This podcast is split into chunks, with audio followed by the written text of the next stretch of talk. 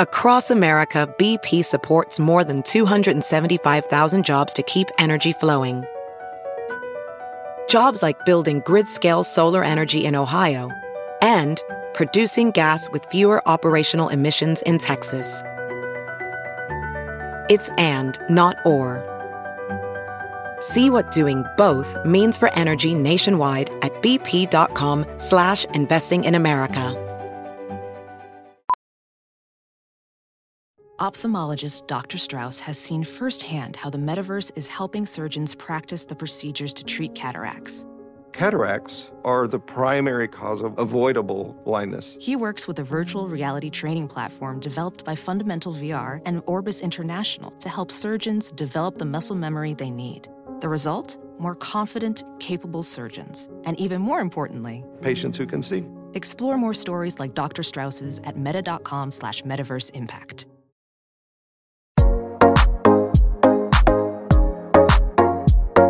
Hello, everyone, and welcome to Freckled Foodie and Friends, a podcast focused on making healthy living approachable, hosted by yours truly, Cameron Rogers. Good morning, Freckled Foodie family. Happy Friday. How many F's and R's can we throw in that first sentence? Evidently, a lot. I am super excited to share today's episode with you all. We are interviewing Jessi Jean. She is the host of the Dear Body podcast, is the founder of Food Freedom online program, and is focused on helping women stop binge and overeating. I was fortunate enough, I couldn't think of the word there, fortunate enough to be a guest on her show. We immediately just jived and connected, and she is such an incredible interviewer and also guest, just very well spoken. And today's episode, we chat a ton about her relationship with eating and body image and just a deca- decade long journey that she experienced. I dive into a few similarities of what I have experienced and then ways to hopefully adapt and really grow because, as she says, this is not a life sentence. Um, I do want to say that just trigger warning for anyone who is dealing with disordered thoughts or, you know, has struggled with their relationship with food or body image. This episode could potentially bring up some of those thoughts. I hope it would help you work through them. But I obviously just want to give you guys that heads up if maybe today isn't the best mental state for you to listen to the episode. That is totally fine. Come back to it at a later point when you feel comfortable. Anyway, without further ado, I hope you guys love this conversation as much as I do. Let's kick it on over to me and Jessi. Jessi, thank you so much for joining us. I am super excited to have this conversation, especially after I had the pleasure of being on your podcast, the Dear Body podcast. I was just listening to it the other day, and I'm pumped to have you on here. Mm, so excited to be here and just excited to to dive into all things that we're going to dive into today. I loved our episode. I know it's going to reach so many people and impact them, so I'm excited to be on. Of course, I know. I think we have a lot of you know shared experiences very mm-hmm. different experiences i think things that we can connect on so i know this episode or i hope this episode will resonate with a lot of my community as the mm-hmm. topics that i'm sure we'll dive into are ones that they care about yeah. um, but to kick things off how would you define success Mm, well, I've had a lot of different definitions of success over my life, but um, the one that feels so in alignment with where I'm at today is just peace. I define success as a state and feeling of peace and contentment. Um, I used to strive so much for achieving different things in my life. And I felt like my happiness and my joy was dependent on what I could achieve. And I have since especially this past year with kind of my i'm sure as a lot of our listeners here i'm sure your world a lot of people's world has been turned upside down. Mine was this past year with everything that happened with our world and just some personal family challenges. And um, i realized a lot that when I am in a state of peace, um, that's when I feel most success. And I have also learned that it can be in the middle of a pandemic or in the middle of family challenges or personal challenges. I can cultivate a state of peace in the midst of chaos. And so uh, peace has just become the thing that, um, yeah, just resonates so deep when I think of success. I absolutely agree. I think peace is something I'm constantly striving for mm. and sadly not something I feel all too often. Mm. Um, I just feel like I my aura, if you want to say, or my natural method is elevated and heightened and mm. less chill, to put it easily. Yeah. So I'm constantly working on that. And it's something that has definitely made progress over the past few years, but especially 2020. I was actually having this conversation with one of my best friends this morning because I'm having this weird struggle almost of, mm. you know, in my past life, I would wake up super, super early. I would work out right away. I'd have all my morning stuff done. I would have breakfast. I'd be well into work by 9 a.m. And now, with the mix of 2020 and pregnancy on top of it. I'm just like so slowly moving. Mm-hmm. I don't feel nearly as rushed, which is a good thing, but mm-hmm. some part of me still misses that other. It's just such a mental,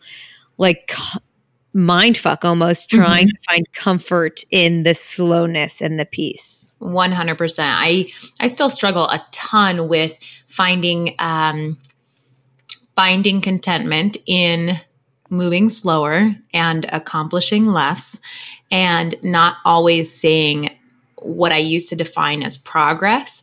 I'm shifting, I'm working on actively shifting my perspective to see progress as more time spent being present instead of how much more can I accomplish? Can I, you know, can the business grow bigger? Can I impact more lives? What does, you know, what what things am I um, you know, evolving in my own personal life and just really simplifying it to how much more time can I practice just being present in the moment, being fully engulfed in each moment, kind of squeezing every single moment for all the good juiciness it has to offer. And it's hard because I feel like our society has just conditioned us to, um, to see uh, success in one light, in one angle of just accomplishing more. And so slowing down can feel, I think, very uneasy for those of us who, you know, have formerly defined success and what we can accomplish.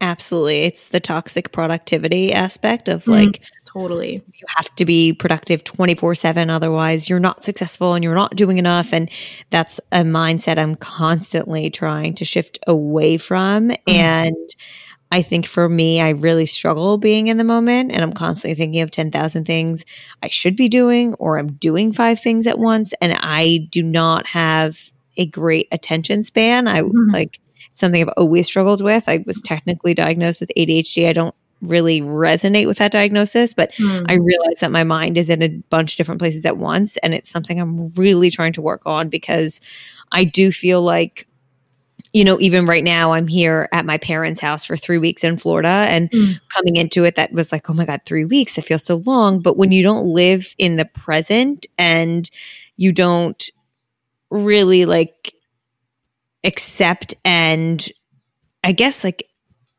see gratitude in the small things, mm-hmm. the time flies by because you're so con- consumed with filling it with things yeah. that each day goes by so quickly, if that makes sense.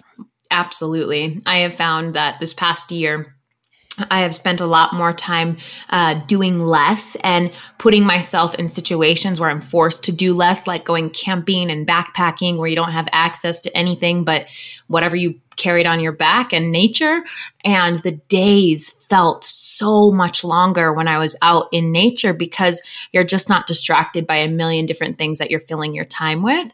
Um, and it's kind of, it, it, took me back to a very childlike feeling where mm-hmm. uh, time didn't feel as fast. It felt you're just there, you're just present in the moment. And um, it's such a gift to, to get ourselves to slow down a bit and i think a lot of the a lot of our mental health challenges are coming from not knowing how to slow down definitely mm. it's something i've definitely struggled with and i too i sadly didn't spend well i spent some time in nature i had planned this entire trip to New Hampshire with my husband for like a month. And that happened to be right after we found out I was pregnant. So it was in the worst peak of my mm. first trimester. And I basically didn't leave the house. The point was to go spend time in nature, but it basically ended up on the couch watching the Mindy Project. But for me, I do, I take a week off of all work and all social media as a consumer, even Mm. for between Christmas and New Year's and then one week in the summer. And it's so wild how incredibly long those weeks feel. Mm. It's like a month. And I think that for me is a constant reminder of the days don't have to go by so quickly if I'm not constantly looking for stimulation. Like the time is the same, it's just how I'm filling it.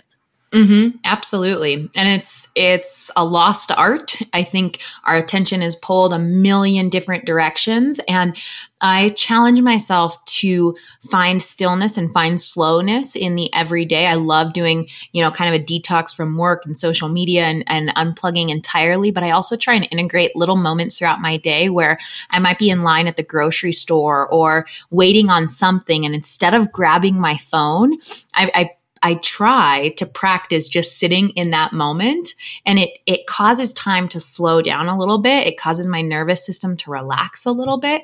And we're so I mean we've got our phones on us all the time and it's so easy to fill any void with something, some type of stimulation. And when we practice when we practice kind of fighting back a little bit, um, it also really helps with our creativity and our creative problem solving skills, which can also assist in, in healing mental health challenges. So I love that you kind of do a, an entire detox. So I think that's really powerful.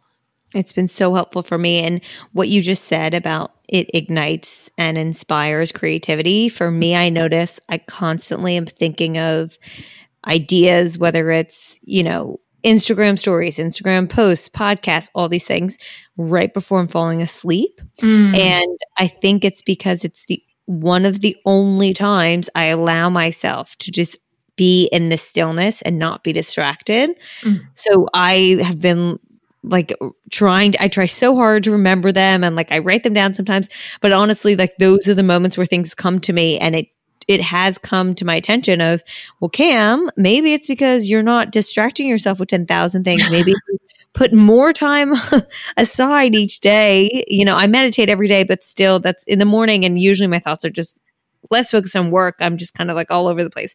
But I do think it's so creatively inspiring to step away. No, and it doesn't, that's not even for people who are creators. I think that's for everyone. Like it Mhm. does give us this ability to daydream in a sense. hmm Absolutely. I think uh, the practice of clearing our mind or just uh, letting our brains slow down a little bit, I have found that I have actually um, excelled more in what most would call a traditional definition of success and, you know, business growth and, you know, personal development. The more I have practiced slowing down, which at first was pretty mind blowing to see it was almost out of necessity that I forced myself to slow down because I was just exhausted and it was impacting my mental health. And um, what I found was that in doing so, everything started to accelerate, um, but in more of a in a sense of flow instead of force and it felt really good to have just more insp- you know moments of inspiration and creativity that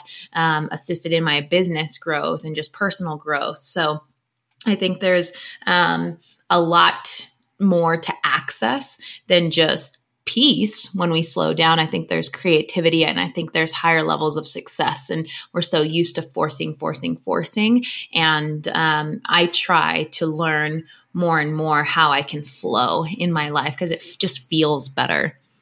So much better. And I think it's something I've worked on, but the less I grip my business with such a tightness, the better it performs, if that makes sense. Mhm. And I really, really have noticed this over the past five months while I've been pregnant because my first trimester was absolute hell. And I was Mm. just having this conversation with my friend where I did the absolute bare minimum work. I really like I feel confident and comfortable saying that. My focus was getting through every day and not barfing on everyone. So honestly, like my day was spent majority of the time in the bed or on the couch. And I'm so grateful that I'm in a place where I wasn't going into a corporate office because I Mhm. can't fathom how I would have done that.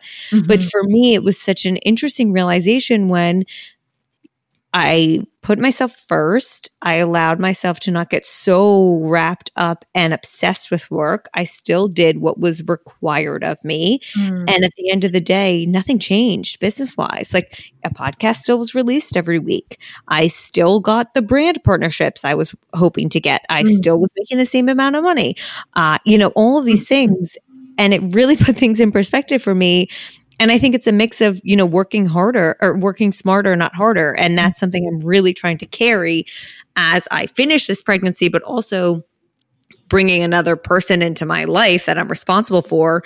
They're going to take the priority. So it's just really trying to do what I can when I have the time mm-hmm. and adapting to the schedule, but not obsessing over everything 24 7. Mm-hmm. And it's so, um, it's such a gift to see that, hey, life's life still goes on when we slow down.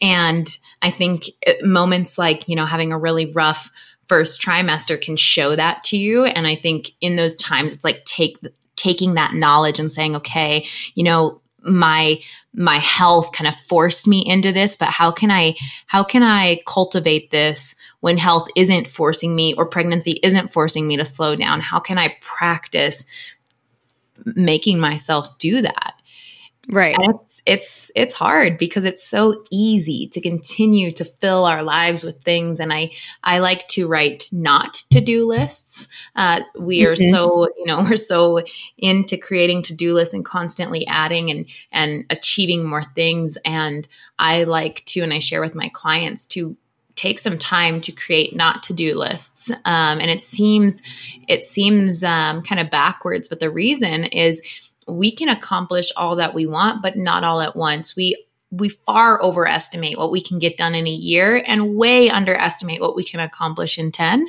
And if we learn how to prioritize and we learn how to practice um, saying no and uh, taking things off of our plate, offloading, delegating, um, you know, decreasing the amount of responsibility we have, we will increase our effectiveness in the things that we're trying to be effective in. Absolutely. And that's something I've really noticed over the past year when I've expanded my team a bit. Just simple mm-hmm. things that, you know, someone's better at than I am. Why why mm-hmm. wouldn't I hire someone then to assist me with that? If they can do it in a quarter of the time, way more efficiently, and I can offload it, that's a smart business move in my mm-hmm. mind. So we've talked a lot about growth and evolving when it comes to business and the way we look at our lives. You've been very open on your platforms about your relationship with food and you know how that has evolved. If you feel comfortable do you mind walking us through kind of that history and how it has changed? Yeah absolutely. So um, i battled i kind of call it the the mental hellhole. It wasn't all. It's not black and white. There was many good times throughout my uh, life or, and my struggles with food and body, but it was in a lot of ways a mental hellhole that I was living in, and I struggled with binge eating, emotional eating, compulsive overeating, body dysmorphia, uh, just really unhealthy tendencies with food for about a decade, and um, those struggles really stole a lot from my life. I was neurotic with food. I was um, I was afraid of food. I hated the way that I looked. I was obsessed with my with my body in a very negative sense. I call negative body image just body obsession. I just picked myself apart and um, and I had crippling insecurity and I felt like this was the thorn in my side that I was going to have to struggle with my entire life. I and it wasn't for lack of effort that I was um, was still stuck in these in these places with food where I felt just so compulsive. Um, I intellectually knew what I wanted to do. I wanted to eat balance. I balanced. I wanted to have this normal relationship with food, but it was just, it felt impossible. I sometimes felt like my body was, my body and brain were being hijacked and I would engage in these behaviors with food where I would, you know, binge in secret or I would, um, chew a bunch of food and then spit it out. And then i would hide food at the wrappers at the bottom of the trash can. And you know it, when it was really bad i was stealing my roommate's food in college because i would have these moments of impulsivity. And then i would feel so much guilt and shame. And then all of these compensatory behaviors from trying to make myself throw up to taking laxatives to living in the gym and on cardio equipment. It was just I think the best way to describe it was exhausting. And anybody who's struggled with their relationship with food knows it's exhausting and um, it's all consuming mentally. It's like the first thing I thought of when I woke up in the morning was, you know, what I weighed and um, uh, what I was going to eat that day and if I could eat or if I shouldn't eat or how much I needed to work out in order to make up for this thing or what my calories were or what my macros were and um, and still never felt good enough. I gained weight, I lost weight, I took it to the extreme and did bikini competitions and I thought, you know, that's going to be the thing that really solves it for me. I'm going to feel so much better once I force myself, you know, to to follow through with this competition diet and I felt the most insecure I ever had in my entire life when I did that. And then the rebound from doing that extreme dieting was so intense. I, it was a complete mind fuck. And Mm-hmm. And I just, the cycles continued year after year for over a decade of my life. And um, it got so bad at one point. I remember thinking, I don't know if I can live like this my entire life. And I was starting to have dark thoughts of, I'm just not sure if um, I want to keep living. And that was really scary because I've always been kind of a happy go lucky, positive, bubbly personality, but this was just wearing on me so much. And what was frustrating was um, I was succeeding in other areas of my life. I was succeeding, and at the time I was in college, I was succeeding in you know all of my studies. I was doing really well, and um, you know I had a job. I was doing well there, and it was like, why can I? Why can I put my mind to, to something, anything besides this and succeed? But I can't figure out this thing. And I got to this breaking point where I finally decided to muster up every ounce of courage I could access inside of myself. And I put myself into therapy.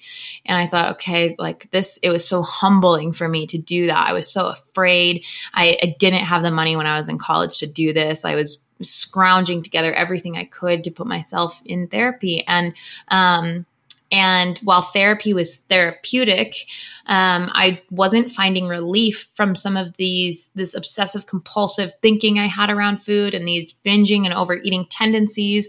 And that was really frustrating because I felt like, man, I I put so much uh, so much into mustering up the courage to get myself to therapy, and it's not working for me in the way that I want it to work.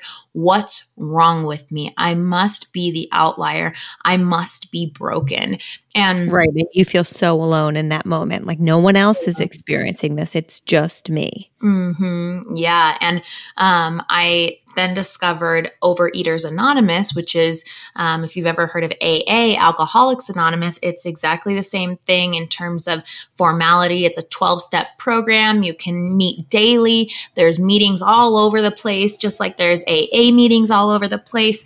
And I remember thinking, okay, this is so, I'm so embarrassed. And I was in college and I went to um, uh, CSU in Fort Collins in Colorado. And it's a, I mean, it's a big, it's a big town, but it's a college town. And I'm thinking, oh my gosh, I'm going to run into a classmate in one of these OA meetings, or I'm going to, I was just so, uh, so embarrassed and so nervous. And I continued to go to these meetings. And while I don't want to I, I, I, don't bash therapy. I'm in couples therapy right now. I'm a big proponent of therapy. Um, and I also don't want to bash Overeaters Anonymous. I know it's helped many people. For me, it was, uh, it it wasn't the solution. We were repeating things like, um, you know, just like in AA, like, "Hi, my name is Jessi. I am an overeater. My life has become um, powerless. I'm uh, I'm powerless over food. My life has become unmanageable." And we were saying these types of mantras essentially. And everything I've learned since from the field of neuroscience and behavior change is that's uh, pretty toxic. We don't want to label ourselves things that we don't want to embody more of because it's stored in the subconscious and our brain's reticular activating system goes to work to reinforce the things floating around in our subconscious, whether they're true or not, it doesn't matter. It just looks for whatever's in our mind, it looks to reinforce that. And, um, I didn't find relief from the binging and the overeating um, in Overeaters Anonymous. And so, yet again, I felt so incredibly hopeless. And that right. was kind of the backstory of just my struggles with food and body. So, thank you so much for sharing all of that and for mm. being so vulnerable to really give us such personal details. Mm. For your experience, what was then the moment that did kind of shift things? Because you said, you know, you tried a few things, and I think it takes a lot of courage to get yourself into therapy and to go to those OA meetings. And I think it would be even more disheartening when you do something like that and you finally feel like you're putting yourself out there and you're trying to help yourself and then you don't feel it's working the way you want it to. Mm-hmm. And, you know, in my struggles with anxiety, I've definitely felt that I'm alone, I'm the outlier, no one else feels this way. Like mm-hmm. for me, it was very, I have this picture perfect life on paper. How is it possible that I'm this anxious and sad and lonely? It doesn't make mm-hmm. any sense and no one else feels this way. And I think for me, one of my pillars of my platform is to reassure everyone that no matter the emotion you are feeling, you are not alone because I mm. truly believe that. Yeah. And I'm curious what eventually did make that shift for you because it seems like right now you're in a much better place when it comes to your relationship with food. Mm. And what was the eventual change in mindset? Yeah. So it was, um, it was a long process. Um, it was a decade long process, and it doesn't have to be. Um, that's why I'm so passionate about teaching other people kind of these these methods for mental reprogramming. But for me, I didn't have what I now teach, and it was very much so a process of trial and error. And the first thing that kind of led me in the right direction was I had read a book about addiction uh, because I have we have a history of addiction in our family, and I was just interested in learning more about it. Um, I was so um, I, I, was really struggling um, with watching my family members suffer and not understanding it and kind of having this perspective like if you loved us you would quit this thing. And then realizing okay addiction is it's not about whether they love you or not. It's it's it runs a lot deeper than that. And so i was learning about addiction. And they weren't talking about food but everything that they were saying when I was kind of reading into addiction, I'm like, man, that sounds like what's going on in my brain. Just this obsessive compulsive tendency where you know you want to be different, you know you want to do different, and yet the impulse sometimes feels like it overtakes you. And I thought, damn, like this is this is it. And so I started to look at my struggles in light of addiction which led me into I was just kind of down the Google wormhole and I started to understand and, and make my way into n- understanding neuroscience. And I was reading just random articles and uh, just different things about uh, the neuroscience of behavior change and what happens in your brain when you're dealing with these cyclical patterns. And I was starting to feel a little bit of hope. Something in me knew that this was different um, because when I was in therapy, which I, like I said, I'm, I'm not bashing therapy. I'm a huge proponent of therapy. However, um, traditional uh, therapy for eating disorder recovery has very, very low success rates. However, therapy is a, a beautiful thing, and there's so many different forms of therapy, and um, but with therapy what i was doing was i was talking a lot about my childhood and where these struggles with you know food and body may have started. And because there was family members who struggled with addiction i was probably looking for some something to control. And so i turned to food and then it spiraled out of control. And it was it was all I, I was understanding things and it was definitely therapeutic. But when i started to read more into the neuroscience of behavior change and i understood that there's these mental patterns that get deeply programmed into our brain and there's actually mental mental techniques that we can we can utilize to interrupt these mental patterns and we can begin to over time through lots and lots of repetition reprogram how our brain works i thought man this is feeling really really hopeful and so i it was a really messy journey, but I started to just practice some of these different mental techniques. And what I realized was that the struggle with food and body is, um, it's a collective struggle. It's not an individual struggle. And what I mean by that is therapy, one one to one therapy, we were trying to heal um, a collective societal society and bred struggle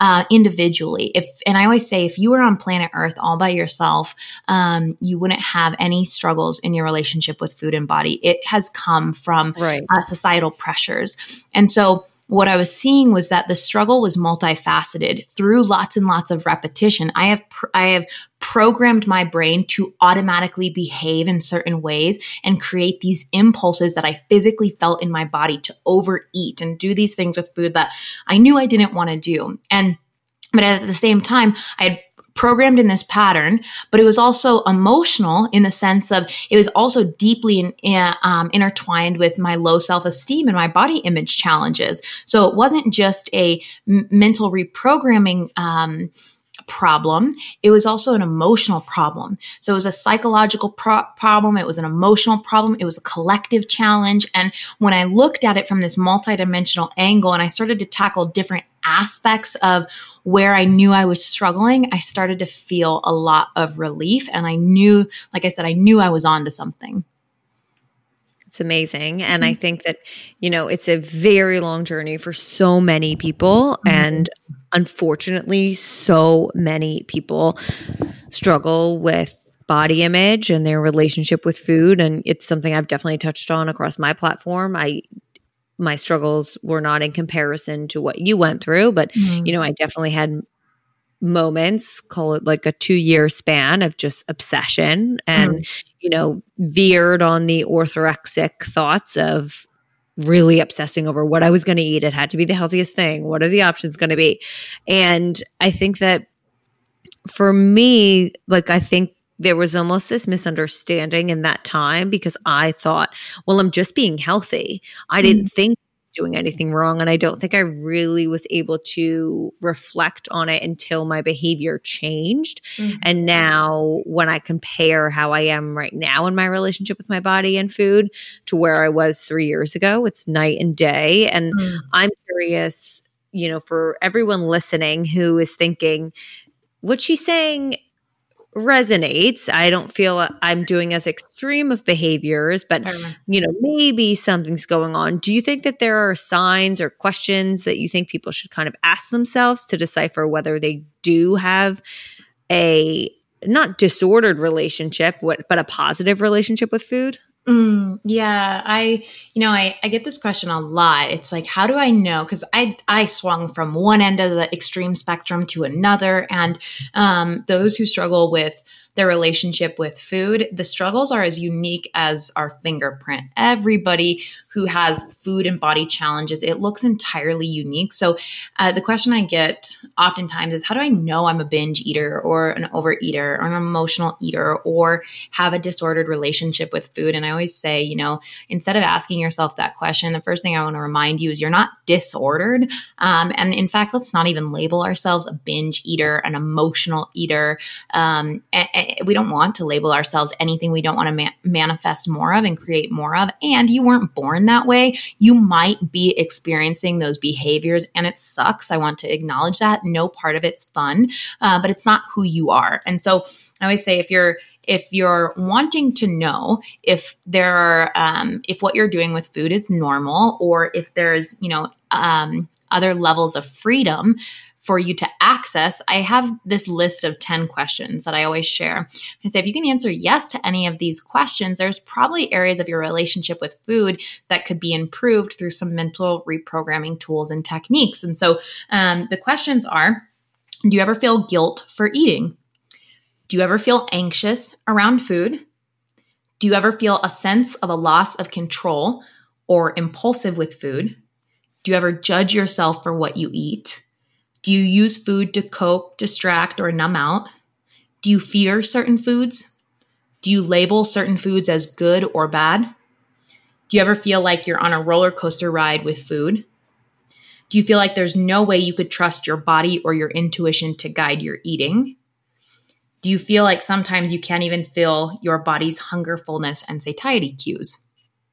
So, if you can answer yes to any of those questions, the hope and the encouragement is that there's there's greater levels of healing and greater levels of freedom that you can access once you understand some tools and techniques.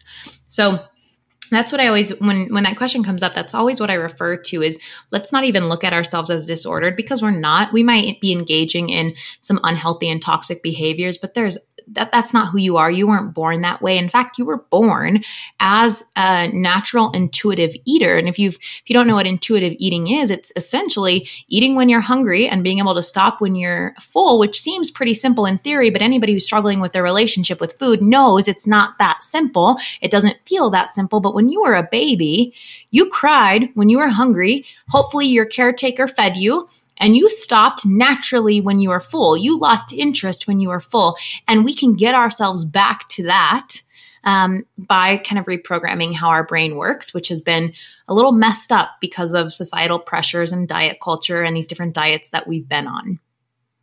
So I think a those questions were so helpful. Mm-hmm. Um, I think it really lays out a very like you know you can ask everyone who's listening can answer those as you were saying them. I know I was doing it. I feel extremely grateful to be in a place where my answer was no to all of them, but mm-hmm. I knew three years ago my answer was yes to many of them. Right, and I will just say and I totally agree with what you're saying, where we don't want to label ourselves. And, you know, I do think labeling creates then an identity that you feel you're locked into almost and sure. it manifests more of that. I just struggle a bit because I do feel, you know, I have eating eating disorders, specifically anorexia and bulimia, do run in my family. Mm-hmm. And it's it's twofold because do I think society has a huge role in it? Yes, 100%.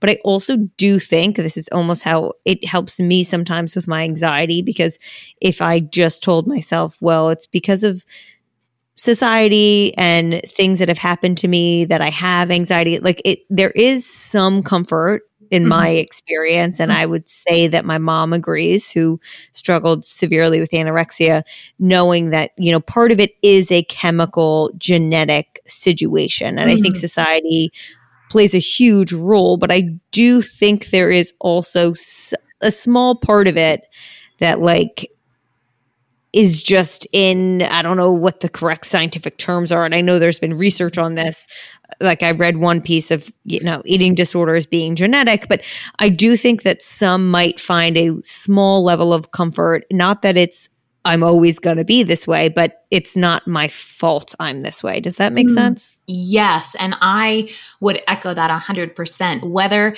you are genetically predisposed to certain right. types of behaviors or you were conditioned through and it's likely a combination of things. Uh, totally. Um, or you're you've been conditioned through, you know, diet culture and the media and society's unrealistic expectations. Either way, it's not your fault. Nobody raises their hand and says, "I want to struggle with my relationship with food." The thing that I I have to do every single day to survive i i want to struggle with it nobody wants it you didn't raise your hand and ask for it it's not your fault and i think that's where we have to realize that um, uh, mental health is we have to break the stigma around this. You don't choose these types of battles. Nobody chooses anxiety or depression. It's like nobody chooses to get the flu.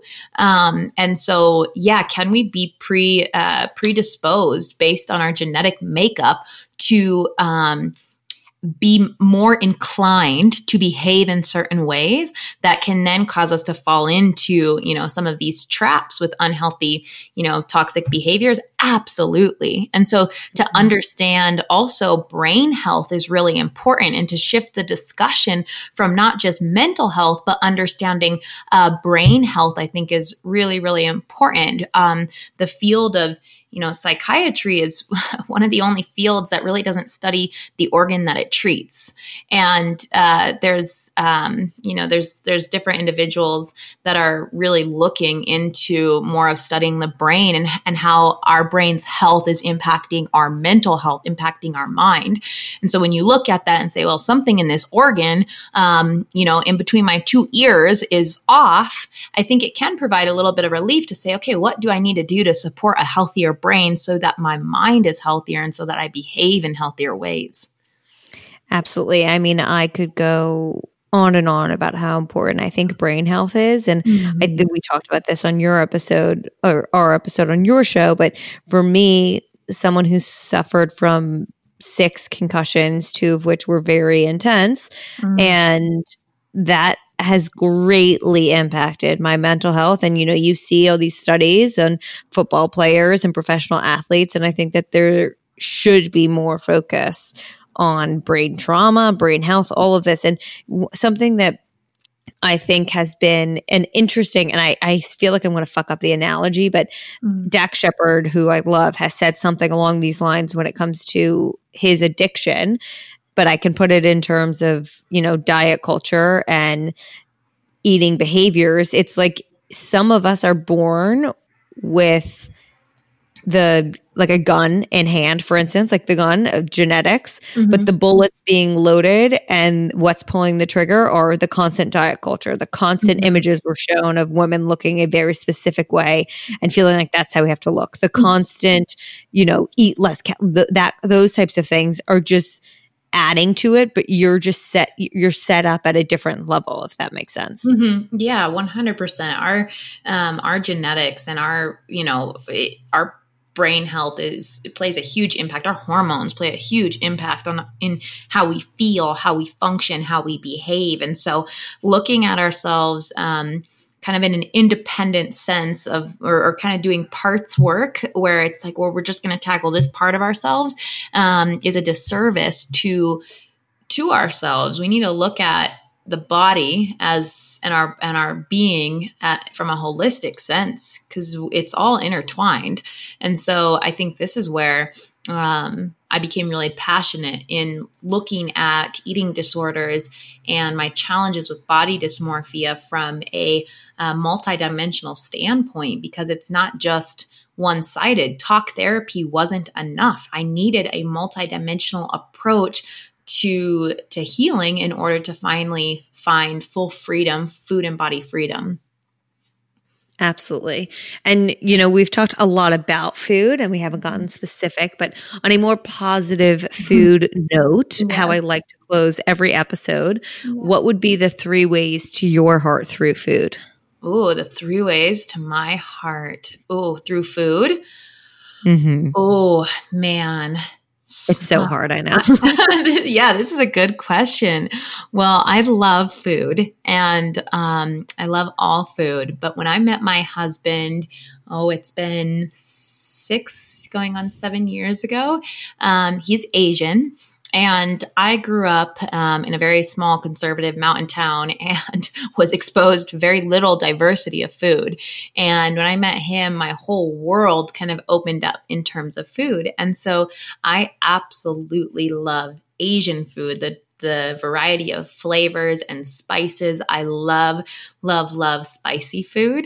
Um, mm-hmm. So it's hard for me to pinpoint just three things. Um, but I would have to say that I am, I really, really love spicy food. What, something that's really important to me in my meals is that I have a variety of hot, cold, sweet, savory, um, um, crunchy and soft elements like oh that oh makes I a love perfect, that yeah a perfect meal for me has all of those elements And it's just a perfect balance of all things um, so i don't know if that really answers your question but for me to feel super satisfied it has to have a lot of dynamics in flavor um, and i don't have one one or two or three particular favorites. When it comes to the sweet end of things, I am um, an ice cream junkie. I love ice cream. I do not discriminate. I love all flavors.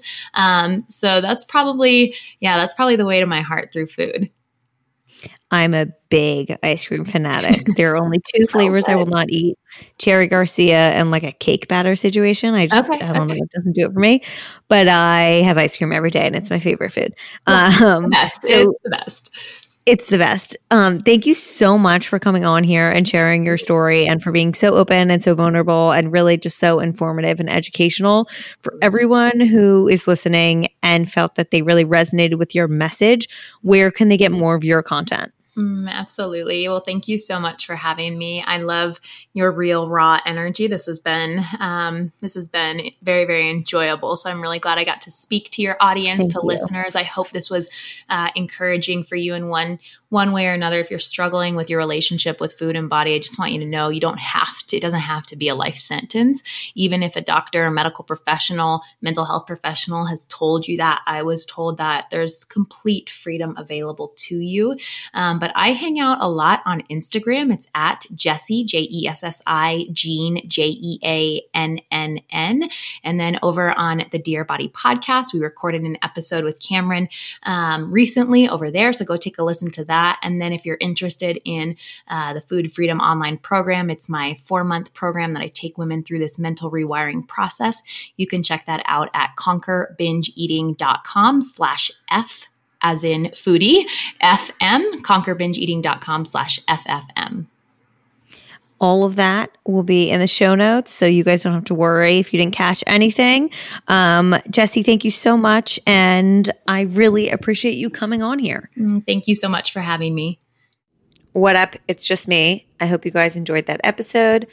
I have just a few updates for you all, and I'm really sorry I keep forgetting to do the like send in questions. I promise I'm going to try to be better about that. I just quite honestly forget. And sorry if I'm like sniffling a bit. I have a bit of pregnancy cold this morning, which is one of like the more annoying symptoms. The sneezing, the colds, the bloody noses, they just never stop. The shit. It's just every day a new symptom. Um okay, a few updates for you all. I want to chat recap of Florida, um, hitting 50K, setting boundaries, and some things I'm going to work on moving forward. So we drove back from Florida last week. I know I mentioned it in last week's episode that I was going to give you guys a recap. I mean, it's hard for me to complain or say anything bad about the experience or say it wasn't worth it because there were four of us in my parents' suburban. It was me, Joe, Lucy, and her boyfriend Tyler. And I just sat in the back row the entire time with like the seat in front of me, one seat down in the second row so I could put my legs out. And I was in the back row with Charlie in his bed and pillows. And like I was just in and out of sleep the whole time. We listened to this very odd book on tape. I think it's called like Hidden Valley Road. I, it's like so long. Um, it's all about schizophrenia and this family who had 12 children. And I forget the percentage, but like majority of them had schizophrenia. And it was definitely interesting, but I don't think it's something I'd recommend. Um, but I just was like in and out of sleep, listening to the book, sleeping on my phone. Like, oh, I can't complain. I didn't have to drive, I didn't have to do anything. So for me, it was 100% worth it. If it were just Joe and I driving, I I'm not a road warrior. So I don't know if it would be worth it. And I definitely could not have done like this straight through drive. So we did it straight through. We left at 6 a.m. We got here to Jersey, I think around like 11:30 midnight. So it was a long, a long day. And by the end of it, I was like, I cannot feel my tailbone and my legs that night. And the next morning were so freaking sore and tired. I had this dream that I was like trying to run, but I had 20 pound ankle weights on because my legs were just molasses. Like, excuse me, I had to burp. They felt so heavy. Um, we did get Bojangles on the ride home, which I was very excited about.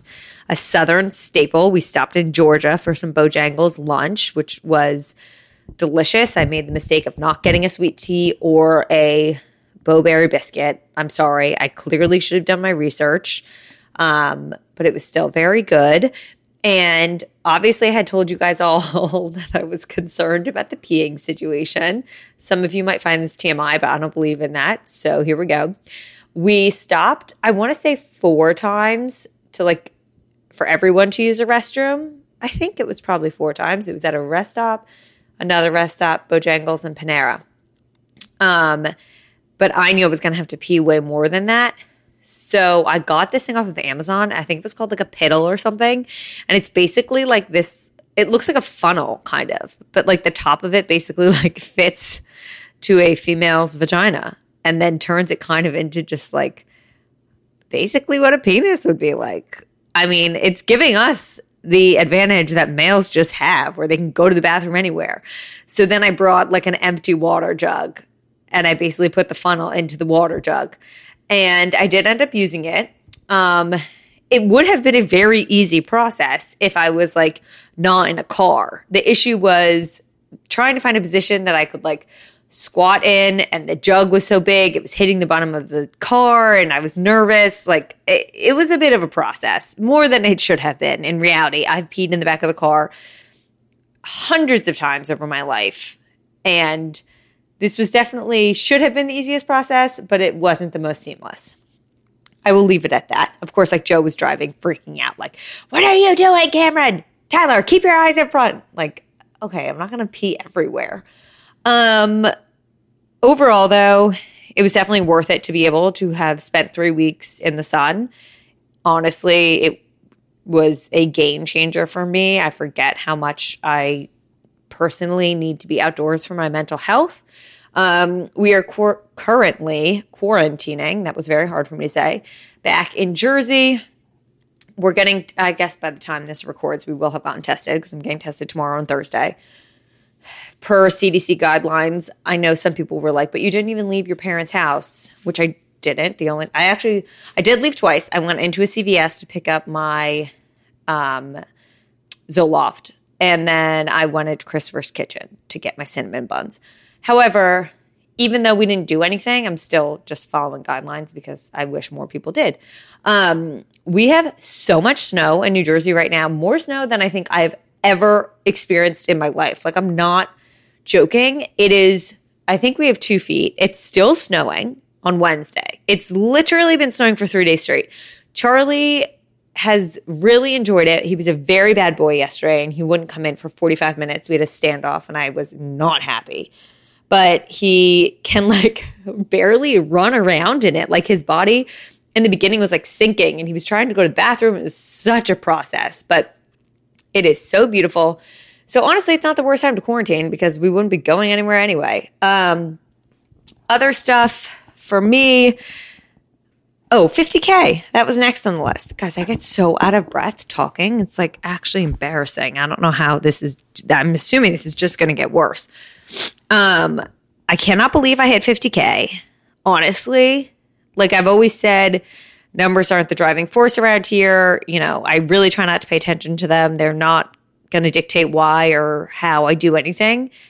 But I just can't believe that like even one person has a, like cares what I have to say, let alone 50,000 people obviously not all of them care what I have to say, but still, it blows my mind. And I am so grateful for the community we have built. It's unlike anything I could have ever imagined. And I just love this Freckled Foodie family. Speaking of which, people sending me photos of them in the merch makes my motherfucking day. You guys look so amazing. Mine came yesterday. Yes, I did buy my own merch because it was with a small business. And, like, of course, I'm going to buy it as well. It, it, I just love it. It's perfect. Like, I love it so much. And I'm getting such incredible feedback on this. So, thank you guys so much for believing in this, for supporting me, for supporting a small business like Bloom. Just, it, it's really, really remarkable. Other things I wanted to discuss our boundaries. So I almost feel like this is going to be a podcast episode soon because it keeps coming up so much. But historically, I just do not have boundaries. I didn't grow up with boundaries. I think it's one of my pitfalls in the sense of I just kind of give, give, give and allow everyone access. And sometimes it plays a negative impact on my or negative toll on my mental health and just like well being. However, I also think it's something that people appreciate, I guess, in a sense of like, oh, she's so open and unfiltered. And I kind of think that those are different because setting bound like I'm I'm really trying to differentiate those two thoughts personally because my candidness and unfiltered aspect is something that I appreciate and I think it's something I've built a business on and it's something I want to continue. But I think boundaries are different in the sense of like I can be unfiltered, I can share my honest life and thoughts, but I can still say that things are off the table. And this is coming up over a few things. Um, I did my February unfiltered Q&A, which I'm now saving each month in a separate highlight so people can go back and watch all different months. So right now only January and February are up, but going forward they will be separate. Um, and they were just like I didn't answer all of them, but I just feel like there's this incessant desire for more information when it comes to my family. And part of me is like, I understand because I've opened up this kind of door and like let everyone in and I share everything. And, you know, I get it. My family can be interesting, I guess. I don't really know. Like, yeah, they're funny. I don't really know why people are so interested in all of us. Um, but then I think it's almost like you give an inch, people take a mile. And then people start to ask like very personal questions and stuff that just like I don't think is anyone's business. And it's also not my story. Like my parents' financial situation is not my story. It's not my financial situation. And I feel like I've been very open and honest and blunt about the fact that I come from a wealthy family and I have privilege financially. I mean, other things too, but focusing on that. And I just don't know how much more we need to, like, I feel like I'm kind of beating, beating a dead horse with it. Um, and so I'm trying to set more boundaries when it comes to my family. And like someone asked if my parents were even in Florida when we were there because I didn't show them. Like uh, they were. I'm just really trying to, I don't know. I think it's also like as I grow, there are more eyes, there are more questions. So it's something I'm working on. And I think I'm even more sensitive to it all because as Joe and I start our family, like there are going to be boundaries. Um, I want to share a lot about motherhood and what I'm experiencing, but I don't really want to share a lot of our son, like physical images and all of that. Like he deserves his privacy. He didn't sign up for any of this. Um, I'm not judging people who decide to share a lot. It's just my personal decision. Also, like, I'm married to a very private person, and that child is half his as well. So he obviously has an input in that. So I think I'm just trying to set the precedent now. And I've been having a lot of conversations with people over DM of like, this is also, this is people saying this to me. I'm not saying this, but you know, this sets a good example for other people that boundaries are important in general. Like influencer or not, boundaries are important. I've been trying to set boundaries in my personal life all the time of like, I'm not constantly accessible or, you know, I joke all the time that my mom doesn't know what the word boundaries mean. Like I've been trying to set them. So it's just something I'm working on. I feel like there was another comment. Oh, okay. The other thing. Getting really, really annoyed already. And I can only imagine what's to come of like the pregnancy DM questions of like, oh my God, you're eating this? Oh my God, is this safe? Like, first and foremost, I'm not your doctor. Okay. And like, we all have different journeys, we all have different beliefs. We all have different ways of handling information. I do not like pregnancy rules. I think they are sorry, dumb and outdated. Based on conversations I've had with my doctors, things I have looked into, and what I feel comfortable with, I'm following my own set of guidelines. That does not mean that you need to follow my set of guidelines, but I think I'm going to set the precedent that I'm no longer answering DMs that ask, Oh my God, you're eating this? Or is this safe for pregnancy? Because I'm not even the person to answer that. Like, I posted a skincare thing and I'm getting all these questions like, are these safe while you're pregnant? First of all, guys, there is something called Google. But second of all, I, I like I shouldn't be the I think we turn to influencers for the answers to things that like they shouldn't be the answers to. And I shouldn't be the answer, the person answering this. Like it should be if it's something you're very concerned about, it should be your doctor.